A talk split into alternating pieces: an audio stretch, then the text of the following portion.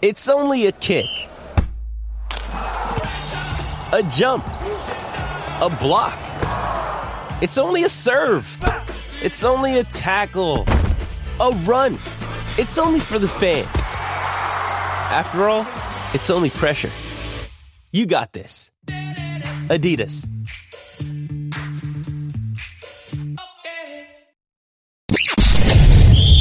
You're tuning into Black and White Sports on YouTube. The no holds barred truth on sports. The main event starts now. I'm back. Rodrance for Black and White Live. Oh, it seems the NFL has decided it will do anything it can to promote the jab. And the CDC, yeah, that CDC, is involved in this fiasco. This just came out by way of Outkick.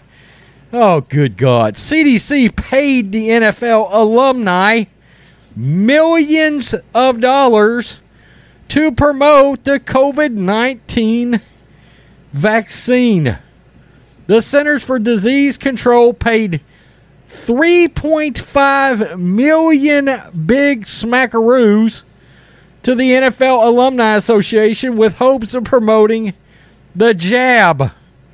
The news was buried in a U.S. federal procurement report, which showed the big money deal was signed in May. TMZ reports. Damn, TMZ's breaking a lot of stories lately in sports. The overall purpose of this contract is to facilitate collaboration among NFL alumni, federal, state, and local public health officials, as well as other leaders to address the jab hesitancy through communication and engagement with communities less likely to get vaccinated, reads the notice of intent posted by the agency. The total value of the contract is listed at 3.5 million with the money earmarked for quote NFL alumni health COVID-19 vaccination community outreach and education pro- project. Can you make that name any longer NFL? The NFL alumni was founded in 1967 by a group of retired football players, and the organization's current president is former New York Giants lineman Bart Oates. The NFL alumni's website features pro vaccination testimonials from former NFL stars like Franco Harris and Rod Woodson, among others. The cash is part of a campaign by the federal government to stay ahead of the pandemic and the Delta variant, which has caused spikes of infection in the unvaccinated communities across the country, TMZ reports. That's funny. I could have swore it was. Oh, I better not say that, YouTube. The quote about campaign section of the website does not clearly list the financials at the time of publication. The news of the agreement and former players comes as many current players and coaches are unhappy about the new vaccination protocols, most notably Bill's Cole Beasley. And then he goes on to add a tidbit from oh Beijing Biden himself. So, uh, this is not su- actually this is not surprising. I mean, let's be honest. The NFL has been banging the drum. This is all the while and coming off a, of a I'm not going to call it a hit piece against unvaccinated NFL players, but the New York Times wrote a article where they showcased the fact that uh, DeForest Buckner of the Colts happened to get the vaccine, and they just happened to talk about T.Y. Hilton, who had not gotten vaccinated, or we don't know. Maybe he did. T.Y. Hilton got asked a question, and essentially T.Y. Hilton looked at the reporter and said, Don't you think that's sort of personal?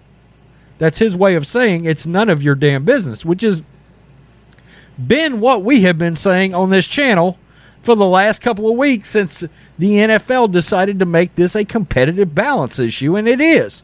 If you're looking at players that's got uh, different protocols in between them, and when you start talking about it, about forfeiting games, which the NFLPA come right out and said, no, Roger Goodell, you won't be forfeiting any games because you and the owners love money too much.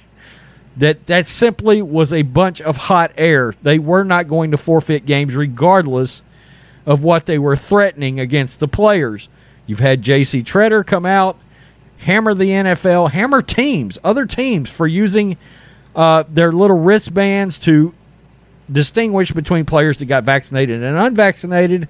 And you got the Browns coach who flat come out and said, Our team is not being divided on this, and none of my damn players are wearing your flair.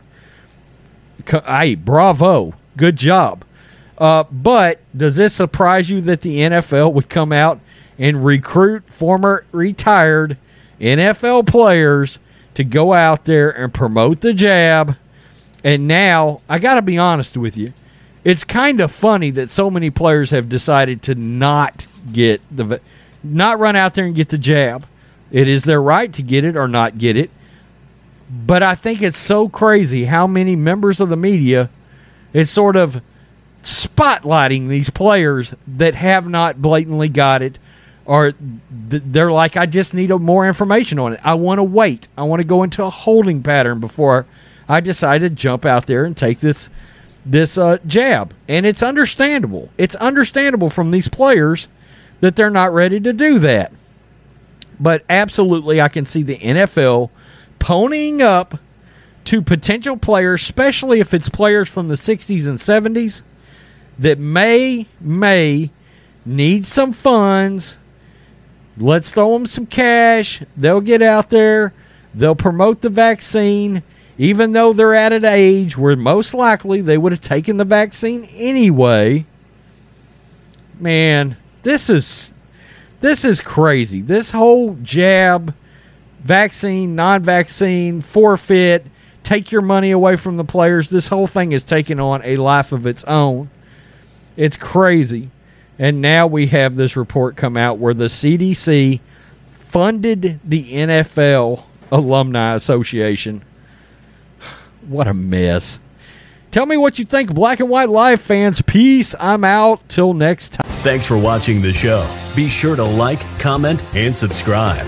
Be sure to tune in next time on Black and White Sports.